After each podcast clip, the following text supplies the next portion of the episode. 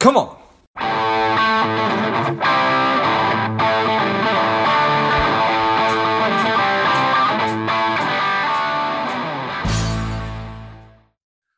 Welcome to Lifeblood. This is George G, and the time is right. Welcome to today's guest, strong and powerful Rich Kasparian. Rich, are you ready to do this?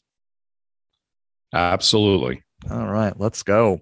Rich is the president of Garden City Financial Group. He's working passionately with individuals, families, and businesses to manage and help them pursue their financial goals. Rich, tell us a little bit about your personal life, some more about your work, and why you do what you do. Yeah, Rich Kasparian. Um, that's who I am. I was uh, born and raised in the Bronx, New York. Moved out to Long Island uh, probably about 30 some odd years ago. Married with three kids. Um, worked um,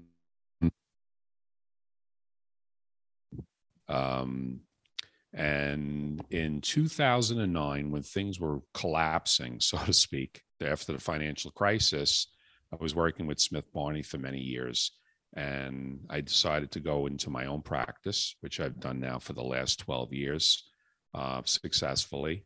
And uh, the big basis of my business is not only, you know, trying to point clients in the right direction to uh, enhance their portfolios, but protect their portfolios, especially in down times. Yeah, I think uh, it certainly strikes me that when things are going great, it makes it a little easier and it's more fun to check our portfolios and our investments and all that. But when things get a little choppy or tumultuous, however you want to say it, that's when fear tends to grip us. And then our human brains, which are great, tend to lead us astray a lot of the time. That's correct. That is the way it generally goes. So I, I, I there, there's not one size fits all, but I, I, I don't know the best way to sort of jump into it. But how, how do you help people protect against risk? Well, you know, the general theme in in uh, my side of the business is is diversification. That's what you hear, you know, nonstop from most financial advisors. Are you diversified? Are you diversified? Well, what does that really mean? Um, diversification, in simple terms, to most people or most even financial advisors, is how is your portfolio structured? Okay, so how much of what you own is equities or stocks, and how much of what you own is fixed income or bonds or cash? Um, and they devise this sort of strategy whereby if a person is a certain age, uh, they'll determine what the percentages on each would be. Uh, so if they were relatively young, you know, they would have maybe 70% in stocks or equities with 30% in bonds and so on and so forth. So that is sort of the age base, one size fits all in the business.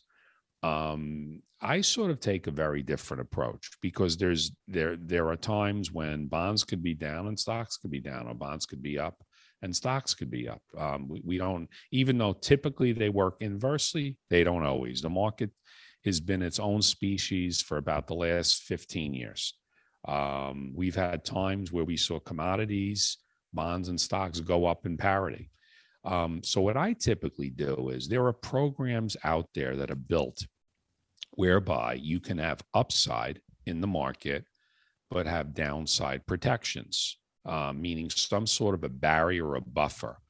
Um, now, the old argument in this theory was that if you did that, you were sacrificing so much upside.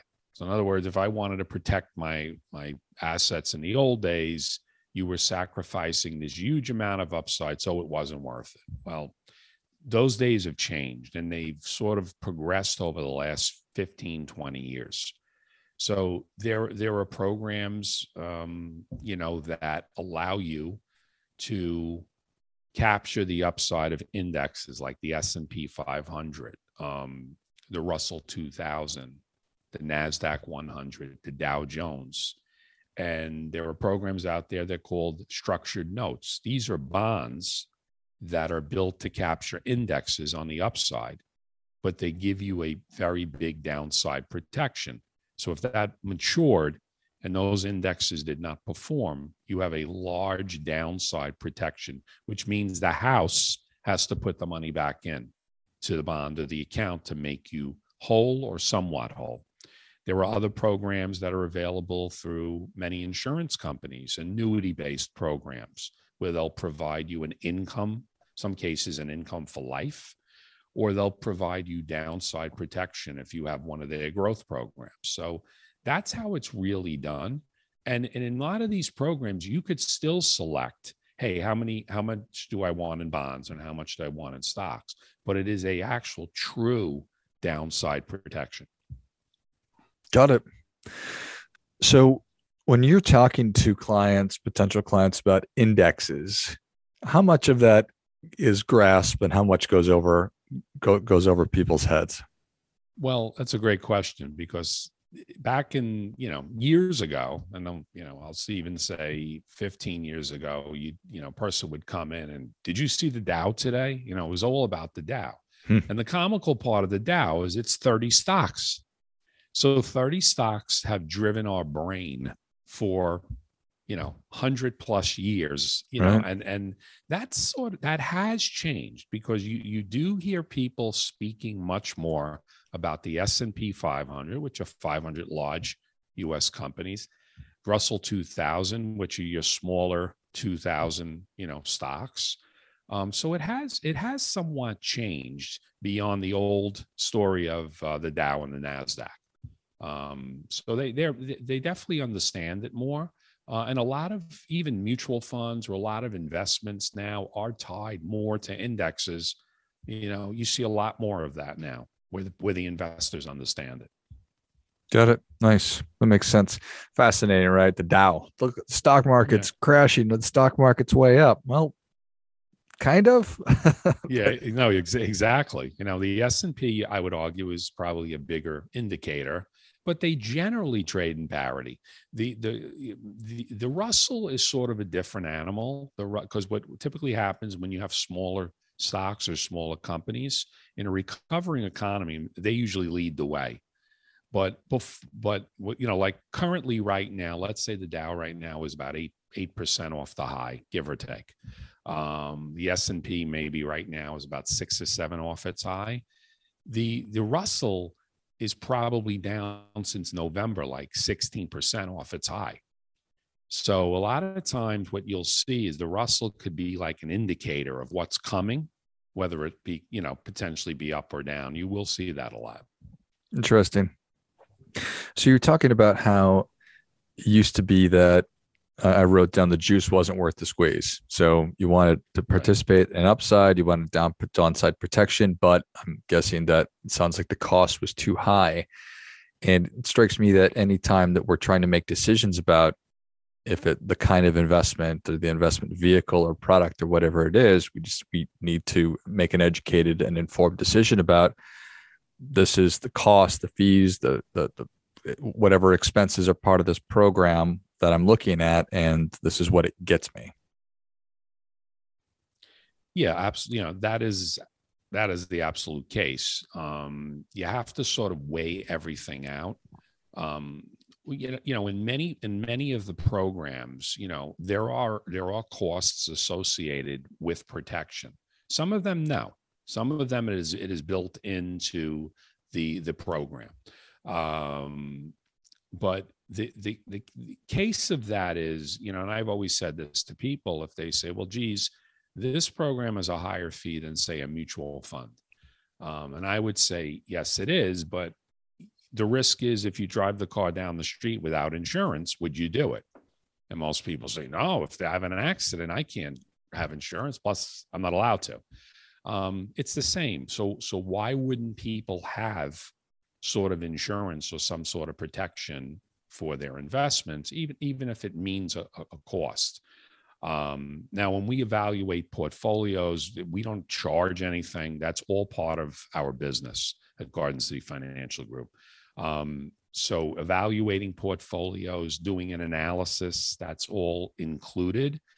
What I will say, coming back to diversification, and what we see a lot of when we're managing or, or not managing, reviewing people's portfolios is what you'll see is they say I'm diversified. Forgetting the protection for a second, I'm a I'm I have a diversified portfolio. And then when you start to look at their statements and see how they were set up, say, oh, I'm diversified. I own 10 mutual funds in my 401k retirement plan. Well, the problem is, is that a lot of funds have different names or nice little fancy names. So it's uh, it's a large cap fund or a growth fund. And then when you drill down, the amazing part of it is many of them all own the same stocks. So I had a client a few years back.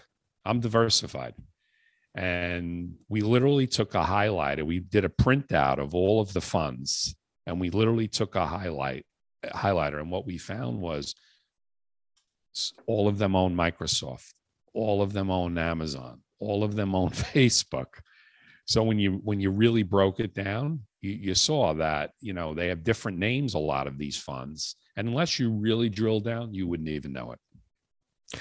Yeah, it's it's it's it's pretty wild how how that is the case, and I think that most people would be really surprised by that because yep. there's all these different, to your point, all these different names and packaging for products that probably end up being fairly similar, but we don't know until we know. And the only way we know is if we actually look and and right. dig into everything. I think that that's that's one of the problems with with the financial services, the world of personal finance, is just just so many terms and so much jargon and so much sort of unnecessary complexity. And I think you've done a great job sort of breaking down the misnomers when it comes to diversification when you're talking to people about risk and risk tolerance that that's also one of those sort of black boxes. It's like okay i know that i'm supposed to have a risk tolerance but what does that really mean? And how do i figure out what my real risk tolerance is? Yeah that, that i mean that's a great question.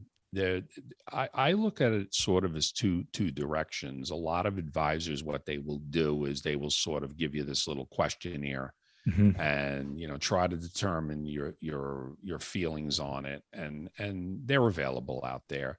I look at it more from emotion because that's really what risk tolerance is. So if you know i and i've said to new prospects or customers or or you know, potential customers if that statement comes in the mail and the market is down do you open the envelope do you slowly open the envelope? do you tear it in half or do you bury it until you think the market is up?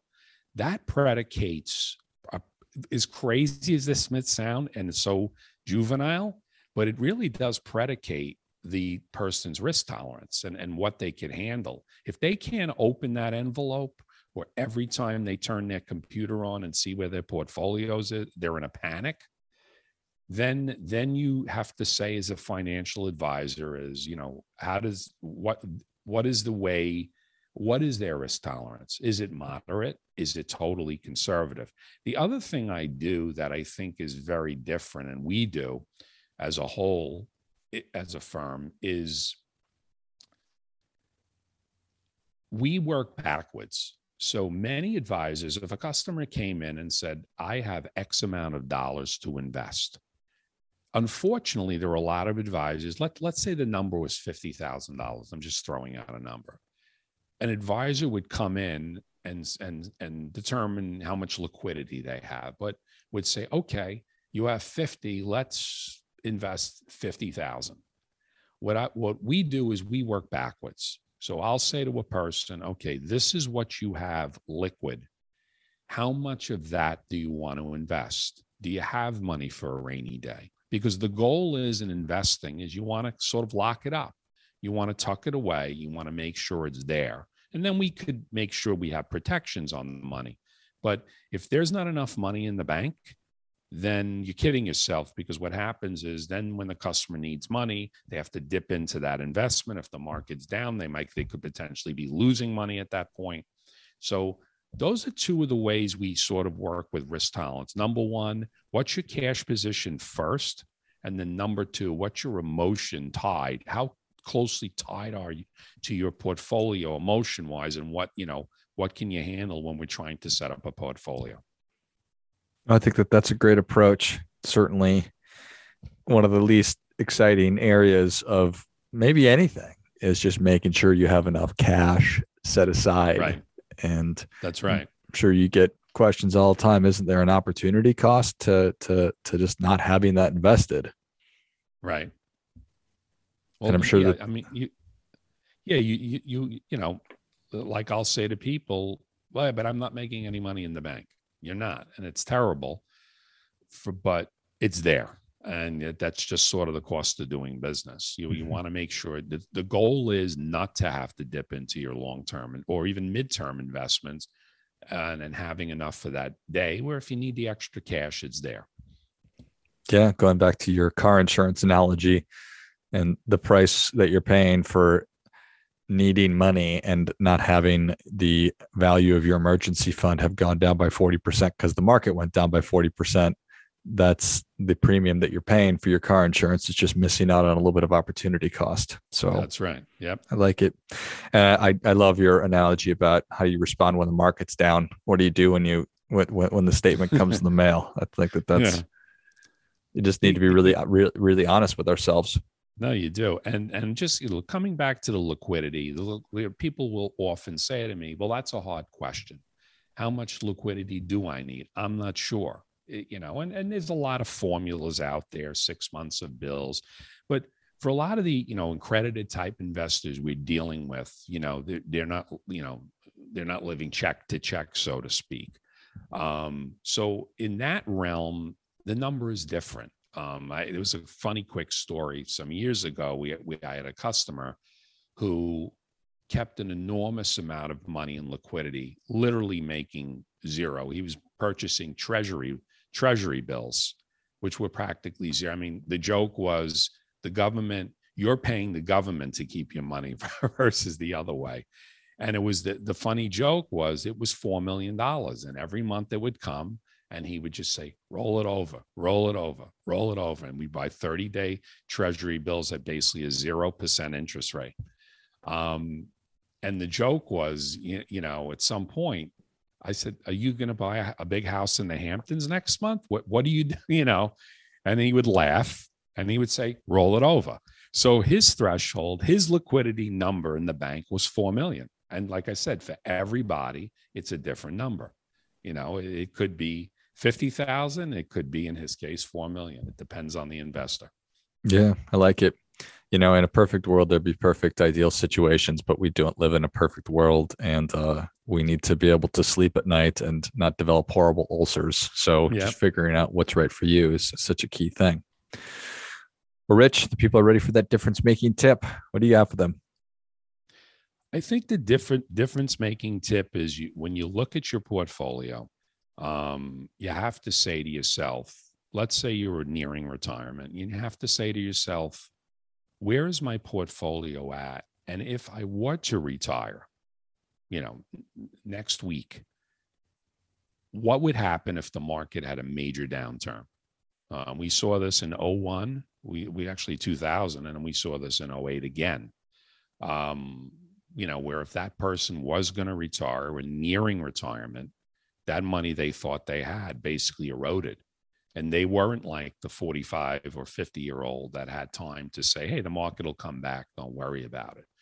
So, you know, that's sort of where we come in and we can look at protections and we can wo- look at ways to evaluate those portfolios and say, okay, this is what we can do to sort of put an umbrella around the investments. So that what I, you know, that's what I think we can do. Our, our website, by the way, is www.gardencityfinancialgroup.com. There's a lot of good information. There's videos. We have a blog. And of course, you know, anyone could contact us if they have any further questions. Well, I think that, is great stuff. That definitely gets it. Come on. Rich, thank you so much for coming on. Appreciate Thank it. you. Give us the website again. www.gardencityfinancialgroup.com. Perfect.